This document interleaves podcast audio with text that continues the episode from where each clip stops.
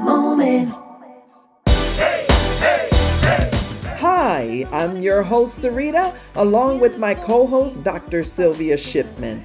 Welcome to a Burning Love Moment podcast. We will discuss topics associated with drug abuse and addiction, as well as assist individuals struggling with everyday life issues. This podcast is about helping you move from a place of shame and embarrassment to one of power and boldness through a relationship with God. Get ready to be equipped and empowered to take back control over your destiny. Welcome to a Burning Love Moment. Hello, everyone, and thank you for joining us today. We have a special guest who will be sharing her journey of being addicted to drugs and thinking I'm okay. Mm-hmm. Dr. Shipman and I are grateful that she is willing to be transparent and open up to give us a the details of her life's journey with drug addiction. Now, this is going to be an enlightening episode of a burning love moment, and as we have previously stated, some of our conversations will not always be comfortable, but we feel led to address all aspects of drug addiction and recovery. So today's guest story is her truth, and we're not passing judgment on anyone, but we will ask questions that may help someone listening to transform their lives and to seek treatment for their addiction.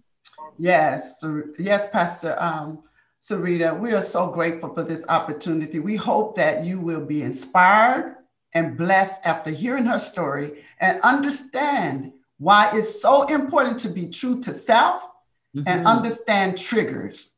You have the power to choose. Before we go any further in this segment, because I'm excited to move forward to hear her story, and I know you are as well, let us have a word of prayer and give our disclaimer. We are not psychiatrists or psychologists. We are licensed minister on a mandate from God Almighty to bless his people.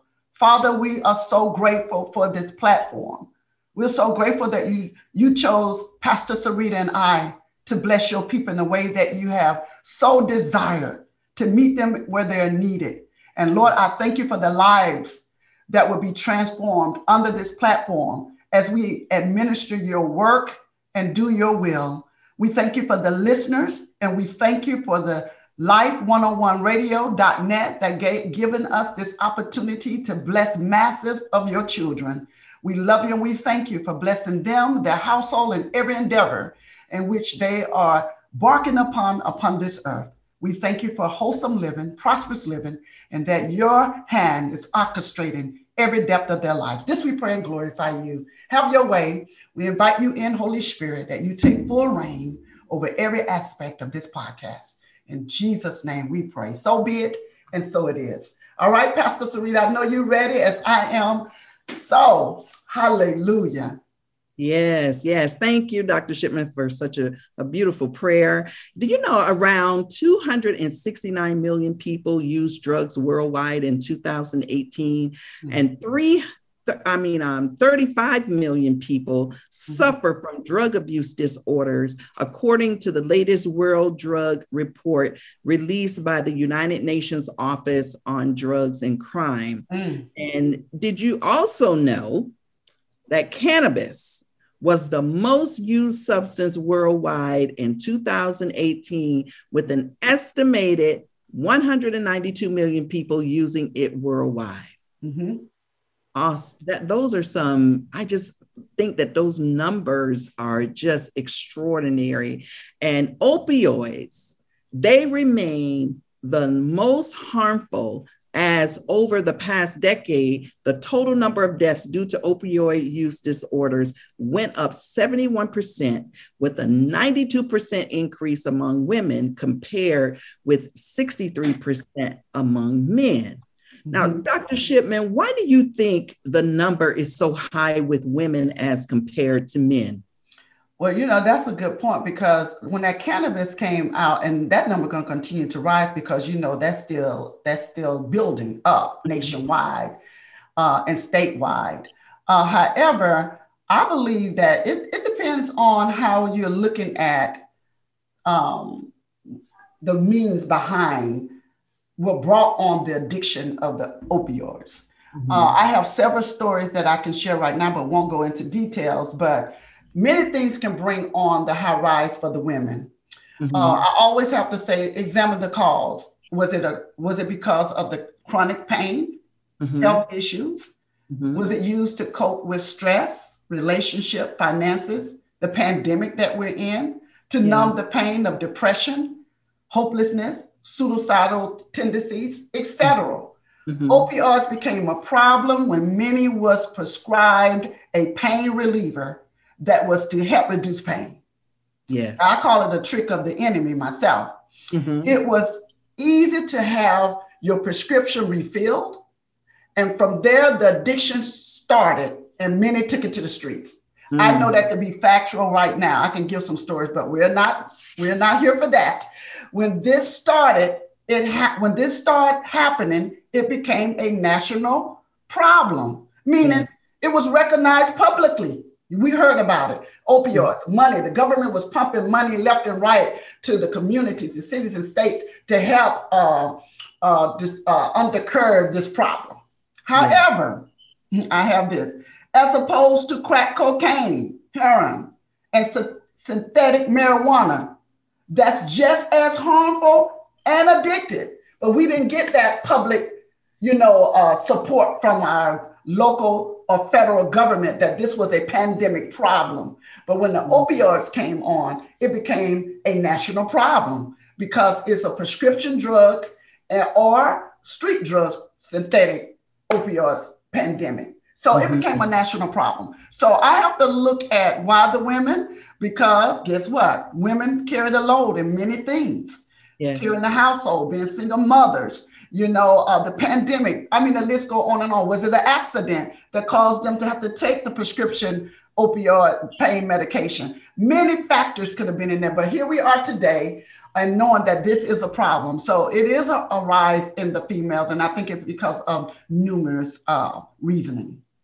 But thank you. Thank you for sharing your opinion on that. Mm-hmm. And also, according to the National Institute on Drug Abuse, in 2019, mm-hmm. nearly 50,000 people in the United States died from opioid involved overdoses. Mm-hmm. Now, also, the misuse of and addiction to opioids, including prescription pain relievers, mm-hmm. heroin, and synthetic opioids, mm-hmm. such as fentanyl, is a serious nation crisis. Mm-hmm. And the National Center for Health Statistics at the Centers for Disease Control and Prevention reports more than 70,000 Americans died from drug involved overdoses in 2019, including illicit drugs and prescription opioids. Mm-hmm. Now, I know I just gave you a lot of numbers, but in my opinion, one death is too many from drug overdose. So there is definitely a need for intervention and conversations that we're having on a burning love moment concerning drug use and addiction. And just to add to that, uh, Pastor Sarita, we have experienced a heavy assault against humanity. Hmm. It has caused many to relapse and some to turn to drugs and alcohol. Yes. Pastor Sarita and I want to encourage you to reach out for help in your local community for, for your support group, a counselor, family member, friend, or you may contact us. We do not want you to remain in the place that will bring you to destruction. Yes. And in saying that, uh, Pastor Sarita, I am ready to start hearing from our guests. So, guess what? We want to hear this from this amazing woman that the Lord has blessed in our path to tell her story. Stay tuned, everyone. We'll be right back. Do you know what it feels like to lose everything, feeling a life of hopelessness? Are you determined and ready to rebuild your life but do not know where to start? Dr. Sylvia Shipman is a life recovery coach and counselor and minister with successful years of experience helping others activate the power of God within them. With her enlightenment and guidance, you will be able to overcome the grip of addiction like never before and begin to reshape your mind and transform your life. For your one on one consultation, please visit her website, drsylviashipman.com. You can also find her on Facebook and Instagram, Twitter, and LinkedIn. With your ongoing contributions, this ministry will be able to reach many who are now suffering. Please become a partner with us, changing and shaping lives one mind at a time. This is your Jubilee into your new destiny. Visit her today. How is your TLC 123? Don't forget to call one person, text two people from TLC just to see how they're doing, pray for three people from TLC every day. Let's be faithful to check up on each other, just like the Lord is faithful to us. Do you struggle with addiction issues? Does life seem to be passing you by? Burning Love Outreach is here to help you rise from a life of suffering, torment, and addiction. Founder and President Sarita Jones unveils her journey out loud so others don't have to suffer in silence. For speaking engagements where Sarita shares her personal experiences of being addicted to crack cocaine and having numerous warrants issued for her arrest, please visit the website at burningloveoutreach.org. You can comment on the page, submit a prayer request, give a testimony, or a praise report, and they would love to have you partner with them by giving either a one time donation or becoming a monthly donor.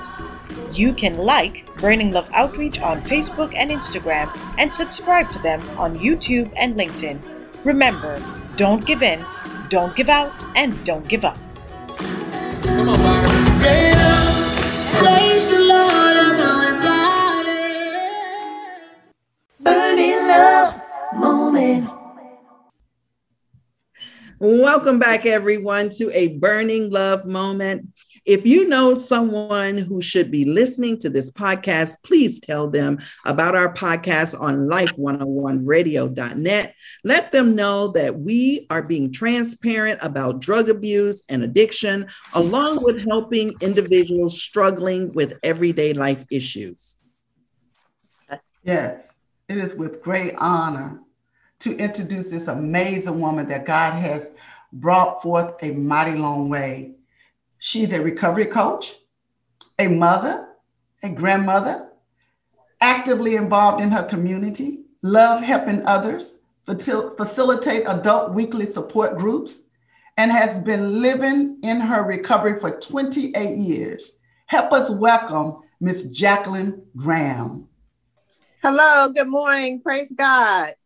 Hi, Jackie. Thank you so much for joining us today. We know that um, we're going to just go ahead and dive right on into your story because we want to get to the meat and let the people, the listeners out there, be blessed by what you are willing to share with us today. Now, we know you were addicted to drugs.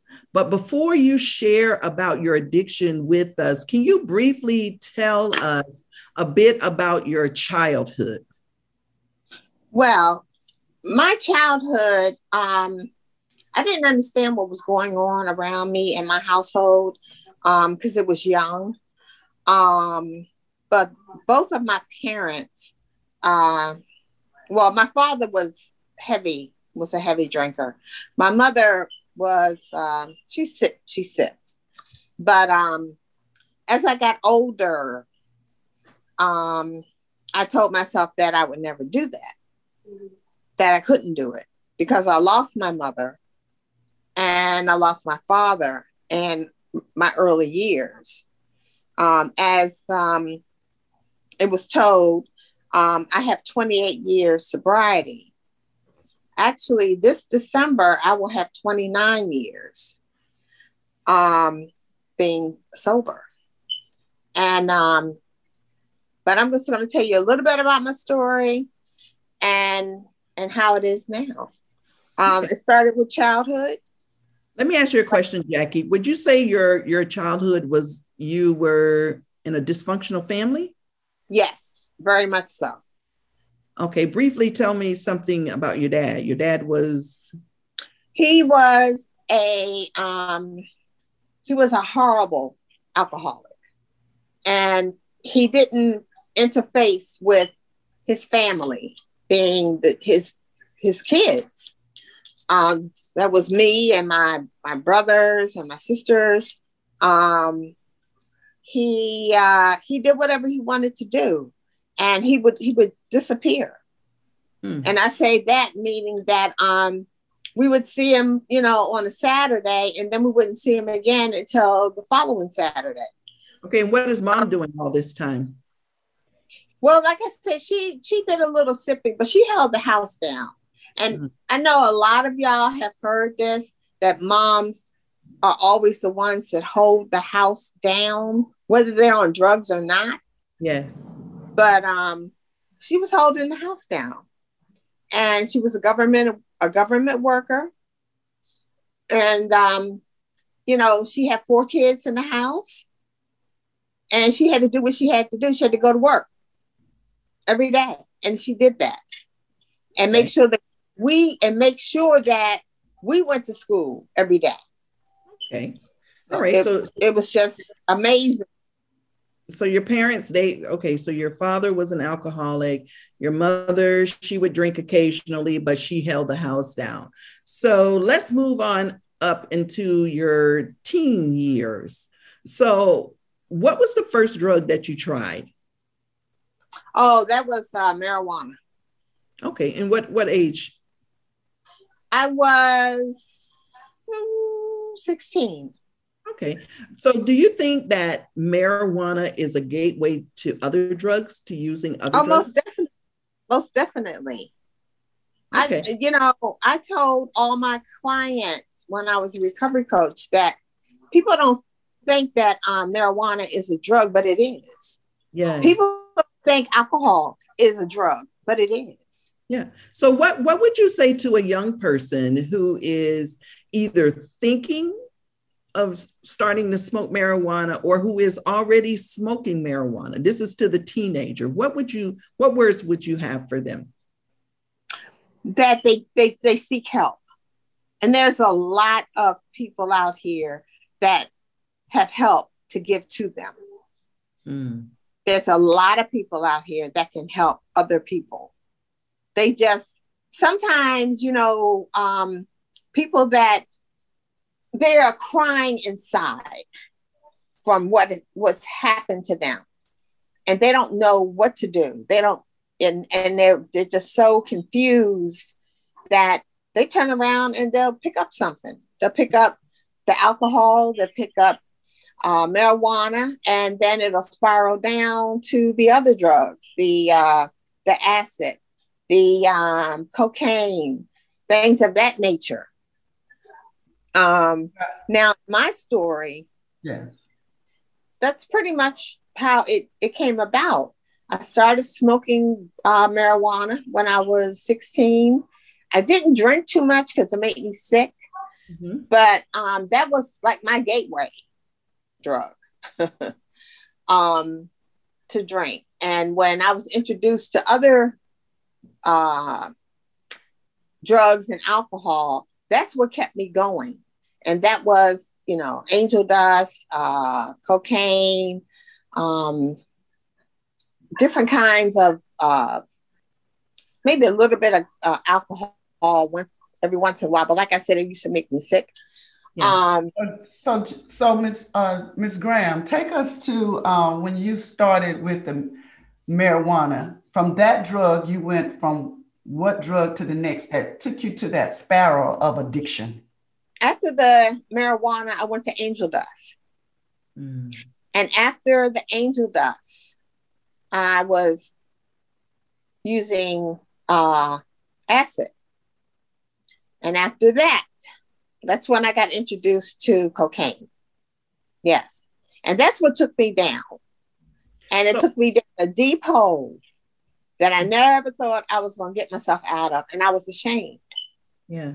Did, um, did you graduate from high school? What was this like? We were talking about your teen years now. So, did you graduate from high school, go to college? Can you tell us a little bit about that? I did. I went to high school and I graduated and um, I went to college. All while being addicted to drugs. Correct. Okay. Uh, because you know what? People don't know it, but, and if you've got kids out there, check their book bag, check their, their pocketbook, check mm. their, shake their pants out. Because what you think they're not doing, they may be doing, and that this might be good, good time for you to make sure that they are not doing it. Because uh they're doing drugs out here now that they are um they're not like the ones that I used. Mm-hmm. Um, these things they they're using uh, they're they're uh, making them out out of um out of uh, kitchens. Yes. So I, I want to, you know, some parents don't want to check, invade their children's privacy. They don't want to check their rooms, check their drawers. They don't want to check their backpacks, their purses. Mm-hmm. What would you say to that parent? They feel like they're invading their privacy. What would you say to that parent? You need to sit down and have a talk with them, a real talk. I'm talking about real talk. You, if you continue on this road, or you can even tell them your story if you have a story, and let them know what's going to happen to you. You know, and if you have friends that you hang around with, it's not going to be long before you are using drugs and alcohol. Yeah. And it'll get harder and harder for you to stop because of the pressure. It's called teen pressure. Mm-hmm. And you're, you're, you're, smoking cigarettes, you're smoking marijuana, then you go to angel dust, then you go to um, acid, then you go to cocaine, um, you're drinking alcohol, you know, but some people go way over, way over. Yeah. You know, um, alcohol is a depressant. Mm-hmm. Now, a lot of these um, drugs out here just kind of like pick you up, mm-hmm. but um, they're harder to get get sober from. Right. Okay. Yeah. You know what? It seems like you've used a variety of drugs in your time. So you graduated high school, you went to college. So were you dating anyone during this time? Um, I did but I don't think that I don't remember them doing it. Mm-hmm. But I was just hanging out with my, you know, my girlfriends. Okay. So I, yeah. You know, doc, Dr. Shipman and I, we have spoken to you in depth, um, and we know your story. Um, so I want to ask you a question: Were you dating a drug dealer at one time? Yes, I was. That mm-hmm. was when I got to the very end.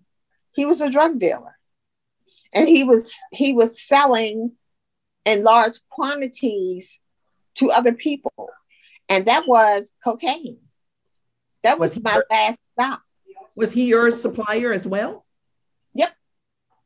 and i was working at the same time until it got too bad for me to go to work what, what do you mean bad for you to go to work because I, you know i'd be up all night smoking it snorting it. And then seven o'clock turns around, seven o'clock in the morning will turn around. And I would, you know, just call in and say, look, I'm I'm on my way, I'm running late. And the next call will be, oh, I'll be there in about a half an hour. And the next call will be, oh, I'm not coming in. Mm. And then so- that turned into losing my job. Um, I would tell all kinds of uh, fairy tale lies to my uh, employer to let them know that um, I needed help, but I didn't know how to how to ask for help.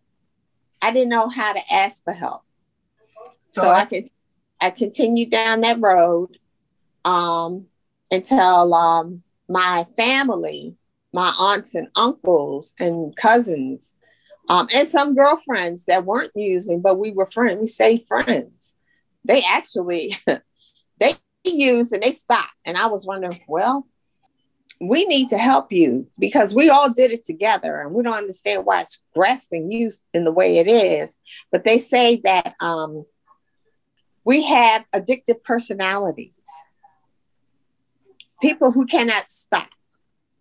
Mm-hmm. That would be me. My girlfriends, they would do it and they say, Oh, you know what time it is? I got to get them going to work tomorrow. And they would do that. They would go home, and get ready for work the next morning. I did.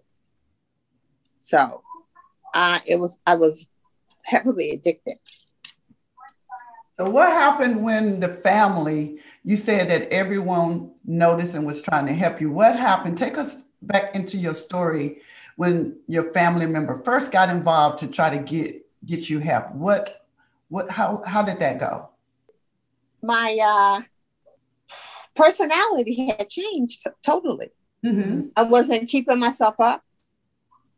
I wasn't uh, coming around family too much for them to ask me, "Oh, oh are you okay?" Um, I uh, I did finish school and I did finish high school, but after that, I was crazy. I was just all over the place, mm. and um, I didn't think anything was wrong with me. But they kept telling me that I needed help and that they were going to help me. Now, one particular time, I had an aunt that actually took me into rehab. But as soon as I did the program, I was right back doing the same thing because I wasn't ready. I wow. wasn't ready. You know, I just, wherever you were, you're going to pick up from where you stopped. So even though you went through the whole program the first time mm-hmm. of your intervention, Mm-hmm. What were you thinking when you were going through the whole program for those weeks? What were you thinking? What were your mind? Even though I was, well, I was wondering why I, I, I kept asking myself, why am I here? Well, you know what, Jackie? We are going to continue this topic. We're going to talk about your family intervention, your rehab, but we have to take a break. This is such a great topic to shed light upon. We have more to discuss when we come back with our special guest, Jacqueline Graham, as she shares her struggles with drug addiction. We'll be right back. For the best custom made jewelry that showcases style and elegance, check out Ken's Jewelry at Morningside Avenue, Scarborough, Ontario. We specialize in modern, contemporary, and vintage styles. All of our designs are crafted with passion, using the most exquisite gemstones and diamonds. Jewelry has no boundaries, so if you can think it, we can make it. Check out Ken's Jewelry at Morningside Avenue, Scarborough. Call us at 416 293 7181. That's 416 293 7181. Ken's Jewelry.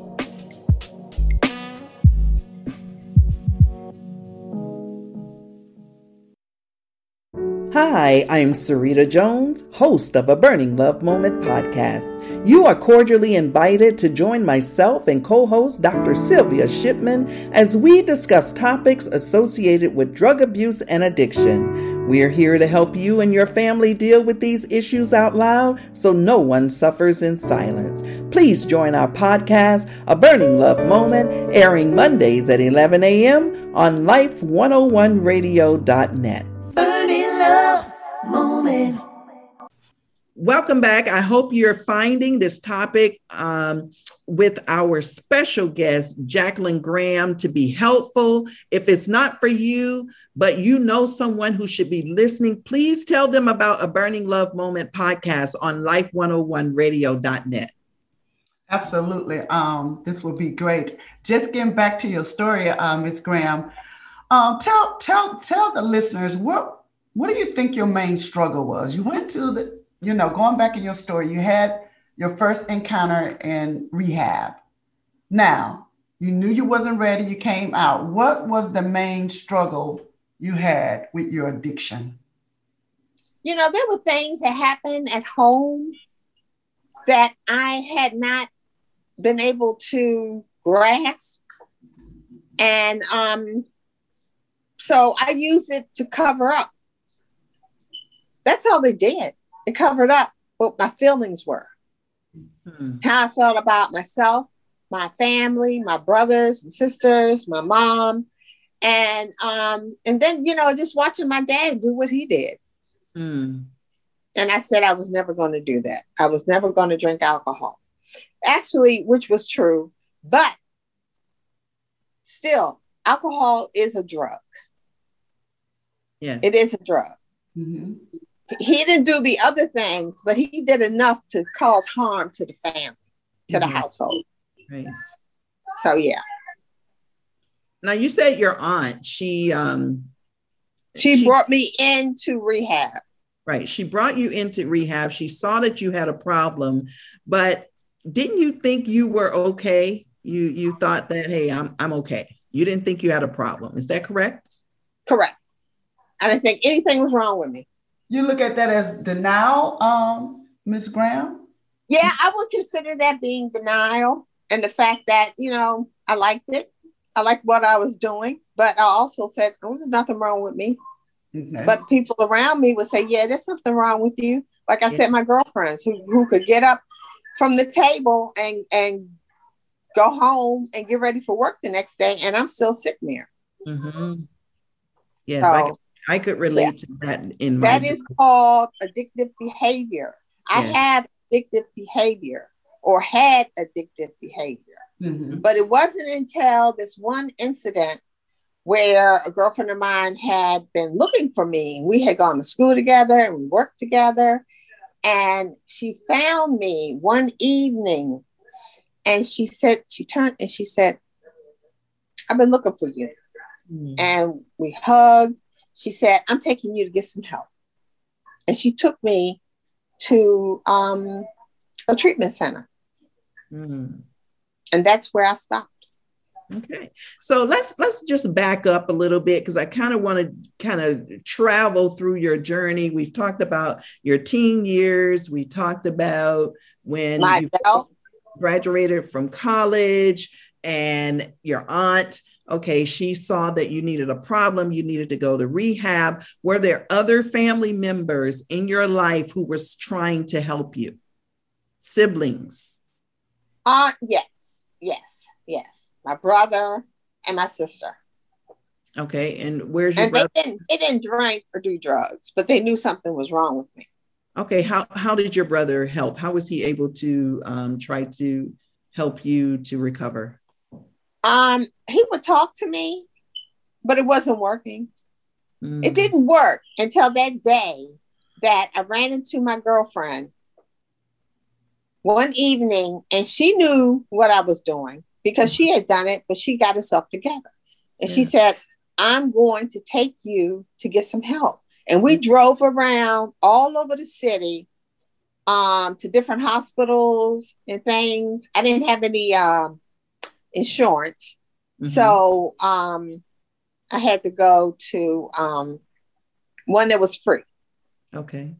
And when I got out of there, I followed the path that was laid before me. And that was get yourself together, girl. Uh, leave that stuff alone. Mm-hmm. And um, get with the right people. And um, that's pretty much it. So at this point, uh, going back in the story, at this point, you went only one time. Was there other instance, instances that you went into uh, rehab outside of that one time. Take us into those stories that led you back into rehab.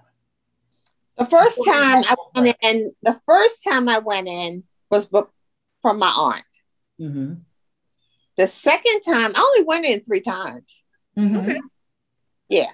So the first time was with my aunt. The second time was um it was another family member, but I can't remember who it was. Mm-hmm. But the third time was my girlfriend, okay. who had also gone through the same uh, recovery center that uh, she had went to. Okay, let me. Let and me, I followed the I followed the rules and the regulations. I did what I was told to do, and I stuck with it. Jackie, can we go back because I just want people to get a clear picture of your story and your your um, trips in and out of the rehab. Now, your aunt was the first one who recommended you go to rehab. You went to rehab because I know your story. This is why I'm trying to back up here. Your brother, you had a brother living in California who sent for you to come and live with him, correct? Yes. Yes, okay. he did. So you you went to California to live with your brother. Um, did you want to go to California? No, no, I didn't. You didn't want to go to California. Can you tell us a little bit about what happened when you went to California? When I went to California, I got myself together because I, you know, the bottom line to have gone to California was I got myself together. Mm-hmm. And that was because I didn't know anybody out there but my family, and they weren't having it. So one day, coming home on the bus from work, and I noticed uh, about 10 or 12 people standing on the corner where the bus stopped at further up. And I always wondered why are they standing there? And then I was the same, get on the same bus the next day. And I said, hmm, I think I'm gonna get off at this stop. I got off at that stop and I didn't come home for a week. What happened there? Why why didn't you come home? Because I was busy enjoying the life of getting high. Oh, so the the people that you saw gathered were either were standing on the corner. They were standing on the corner waiting for somebody to come with something. Now, okay. now I have a question, uh, Ms. Graham. While mm-hmm. you were in California, were you clean and sober? I was clean and sober until I saw that group of how, people. Okay, how long were you clean and sober at this Six point? Months. Six months. Six oh, months. So, what was your trigger? What was the trigger that led you to want to give up those three, those six months? What was the trigger? Even though you there to get clean and focused on your life, what was those triggers that had you to say, forget about these six months? You know what? To be honest with you, I don't know. But you saw the you saw the corner and you saw the people. Was that a right. trigger? Was that a trigger? Places, because you that could have been the trigger. That could have been the trigger. Yes. Okay. So take us take us from that point on. Um, when you saw the people, you ended up being missing for how many days? A week. A week. So wow. tell me what happened with your loved one when you were gone for three for, for a week. What happened? My brother knew my brother already knew that I was using drugs. So mm. he would go out and look for me, but he couldn't find me. Mm-hmm. This one time he did find me. It was on a Saturday. So and hold, uh, up, hold, hold up for a second, Miss Graham. When you say your brother already knew you were using drugs, you went there clean. You've been there six months. So when you say he knew you was already using, when did he start noticing that you were back using when you were clean? For six because months? of the way I looked. Mm. Okay. The way I looked. I didn't look as well kept as I normally would be. Yes. My hair was not done. My clothes were dirty. Mm-hmm. Mm. And you know, in California, you know, it's a nice weather. So you don't have to worry about get the coldness and all of that. But he knew it. He could see it in my face, mm-hmm. in my eyes. So, so Jackie, I would say um, changing your demographic location really didn't help you. Although you were clean for six months, you still relapsed, had a trigger, and you relapsed, which means if you don't fully recover, changing a demographic location doesn't mean that you won't use anymore. Would you say that's a correct statement? Yep, that's true. You have to really, in your heart, know that I'm done. And that was the episode with my girlfriend. Now, when your brother knew that there was a problem, you got off the bus, you missing for five days. Take us to what happened. He didn't call the police. He did not call the police to have them look for me. He went out and looked for me. It only took me six months to figure out that that corner that I kept looking at that was had me wondering what was going on. And I got off. And then I you know, I started talking to one or two of them and I said, Oh, so what's going on up here? Mm. Are you looking? Are you looking? And I said, Oh, okay. I said, oh, I got some money. so I was gone for a week. Again, I'm repeating the same story. Yeah. I'm repeating the same story. Mm. So what happened when he when he went looking for you? Tell us about that. He asked, he said, Come on, let me take you to the house. I said, No, I'm okay. I'm okay. I'm okay. He said, Well, I'll come back. Is this is this someplace you you're normally at? Um, it was like a, a Georgia Avenue, but it was Main Street. Um, and uh, I was never homeless. I could put it that way. Mm-hmm. I was never homeless because I had a group of friends where I could stay at their house, get some rest, you know, take a bath, wash my clothes, and go back out looking again. So mm-hmm. let me ask you this. When you were gone for five days, where were you laying your head at? Because these are totally strangers, right? You They're total strangers. They were total strangers, mm-hmm. but they they didn't do anything to me. So you're in California, and after all this happens, how did you get back home? I called a friend of mine and asked them to send me a plane ticket, and they mm-hmm. did. And, and it was the same person. That was the same person that was my friend who was selling drugs. Um, and I oh. started back again. That was part of the story when I came back to DC. And um, I ran into my girlfriend at the McDonald's. I was done. Right yes. then and there, I was done. Okay. So well, you know what, Jackie? We we're we're going to take a break. Yes. We have to take another break. Absolutely. This is a remarkable story, uh-huh. and um, we want when we return, we want you to tell us about your rehabilitation. That's what we want to wrap up this segment with with your rehabilitation and the friend that you met and how you got your life turned around. Okay, so we will be right back. Do you know what it feels like to lose everything? Feeling a life of hopelessness? Are you determined and ready to rebuild your life but do not know where to start? Dr. Sylvia Shipman is a life recovery coach and counselor and minister with successful years of experience helping others activate the power of God within them. With her enlightenment and guidance, you will be able to overcome the grip of addiction like never before and begin to reshape your mind and transform your life. For your one on one consultation, please visit her website, drsylviashipman.com. You can also find her on Facebook and Instagram, Twitter, and LinkedIn. With your ongoing contributions, this ministry will be able to reach many who are now suffering. Please become a partner with us, changing and shaping lives one mind at a time. This is your Jubilee into your new destiny. Visit her today. Well, well, well, here we are back in Redemption Village, and everything looks just as we left it. The streets are filled with bustling, happy villagers, but here comes a car with a loudspeaker. Come one, come all. Our man is coming to town. And look, he coming to redemption.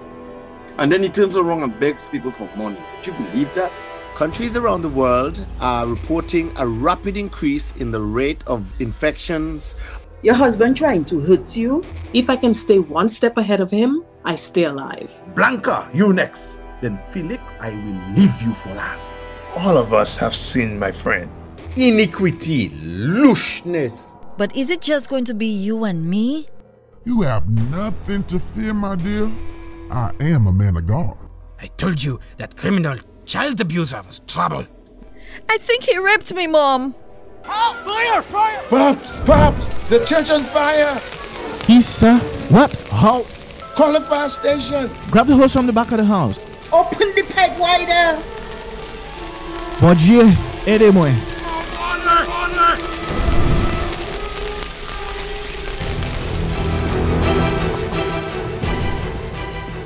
The drama is back. Season 4 of Redemption Road premieres Sunday, October 10th at 7:30 p.m.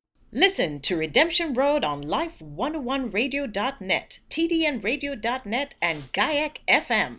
Burning Love Moment. Welcome back, everyone.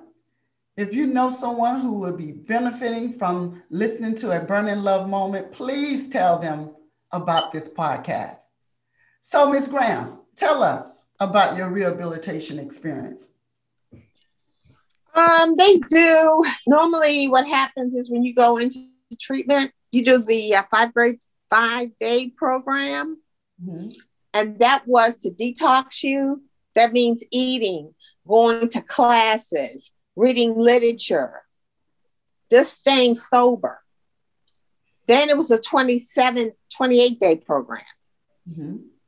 Um, and when you come out of the 28 day program, you go into a long term program, which is about six months.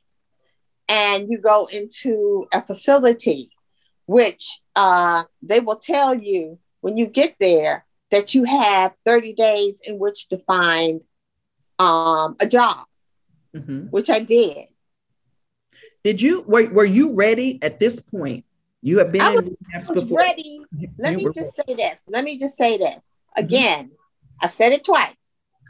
When I ran into my girlfriend at the McDonald's, I was mm-hmm. ready then. Okay. That was the end of it. That was the end of it because the drugs were all around me. Um, okay. Take us to a quick moment when that happened. What was that scene like when your girlfriend got you in McDonald's? You were at a pivotal point that you had to make a major choice. Tell the listener what took place when you were at that McDonald's. Okay. There was some of that, someone that I knew, and they said they had something, and they asked me if I had a stem. Mm. Right? What did they have? What did they have? They said they had something. What was it that they had? They had Coke. Okay. Mm. Okay. Yeah. Okay. So you had a choice to make there. Either I can go with this person who has some cocaine. Or, or I can go with my girlfriend and go get treatment. Exactly. So at that point, I knew I didn't want to do it anymore. I was done. So that was my, that was the end for me. Mm-hmm. And I never looked back. I just continued on doing what was told to me to do. And that was continue to go to meetings. Uh, I was mentoring other females who were new to the program. Um, you know, you know when you're ready. Mm-hmm. You know when you're ready. The only way you would understand this is having to have done it. Yes. That's the best way I can I tell totally, you. I totally understand, Jackie, because I was at that point too when I was just sick and tired of being sick and tired. And I believe your words was enough was enough. And, and you were ready to change and turn your life around. And God did it. And it's been, did you say 20? It will be 29 years this year? It'll be 29 in December. Praise the Lord. So we thank God for what. And I'll say this, and I will say this too. God has had his hands on me a long time, mm-hmm. right? Even up to this very day, right now, sitting here talking. Yeah. He's been, he's had his hands on me because he knew he watches all his children. Yes, he does. Mm-hmm. Mm-hmm. Yes, he does. Some yeah. just refuse to listen and some don't care. They're just going to continue doing what they do, and that's that's pretty much it. How long were you out there when you got back home before the help came? Oh, I was out there about five years. Well, Jackie, I am so blessed to hear your remarkable story, and I know our listeners are as well. And thank you so much for being with us and sharing your story. Now, do you have any last word to empower our listeners to, to live their best life? I would recommend anyone who knows that they are using drugs and alcohol and they know it, they know it in their heart, mm-hmm. in their soul, get some help. Don't forget that you have an addictive behavior. And unless you get the information from the people that are going to help you. And that's in the, the people in the treatment centers and, and all of that. If you don't get help, you're going to end up dying. And that's real talk. Yeah. That's it. Thank you so much. We really appreciate you being with us, Jackie. Hopefully, a life or lives will be changed because what a, was shared here with us today. Jackie, um, Miss Graham, you have been such a pleasure to have as a guest on our podcast. Make sure listeners, make sure that you tune in to our next episode of A Burning Love Moment. We will continue our talks about triggers. And we know that the holiday season is quickly approaching, and we want to make sure that you're ready and prepared to be successful with your recovery and not relapse. Also, for those who are actively using, we encourage you to seek help. So if you or a loved one is struggling with the grip of drug addiction and need help to overcome those difficulties of life, please reach out to someone or a support group for help. Also, a Burning Love um, Burning Love Outreach and Dr. Sylvia Shipman, we are here for you as well. And Dr. Shipman, will you please let the listeners know how to contact you? Absolutely. For all your recovery support, other life concerns, don't know where to start, and need that extra support, please visit our website at drsylviashipman.com. And you also can contact us at 877 360 1177. You can like Dr. Shipman at Instagram and Facebook, subscribe to us on LinkedIn, and connect with us on Clubhouse. We would love to have you partner with us by giving a donation to help us end the addiction crisis by changing lives with quality care and commitment. And for speaking engagements where I share how I overcame years of addiction to crack cocaine, having numerous warrants issued for my arrest, please visit our website at burningloveoutreach.org. You can comment on the page, submit a prayer request, give a testimony, or even a praise report so that we can continue to reach the marginalized please partner with us by giving a one time donation or become one of our monthly donors. You can like Burning Love Outreach on Facebook and Instagram and subscribe to us on YouTube and LinkedIn. Remember, don't give in, don't give out, and don't give up. You wake up in the morning, you're not feeling right. Your will is gone, can't put up a fight. Take a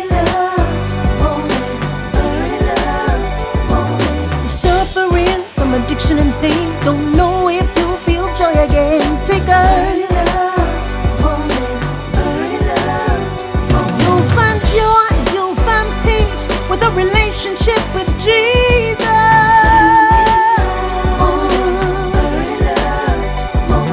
So shine your light, we wanna see the world on fire for Jesus.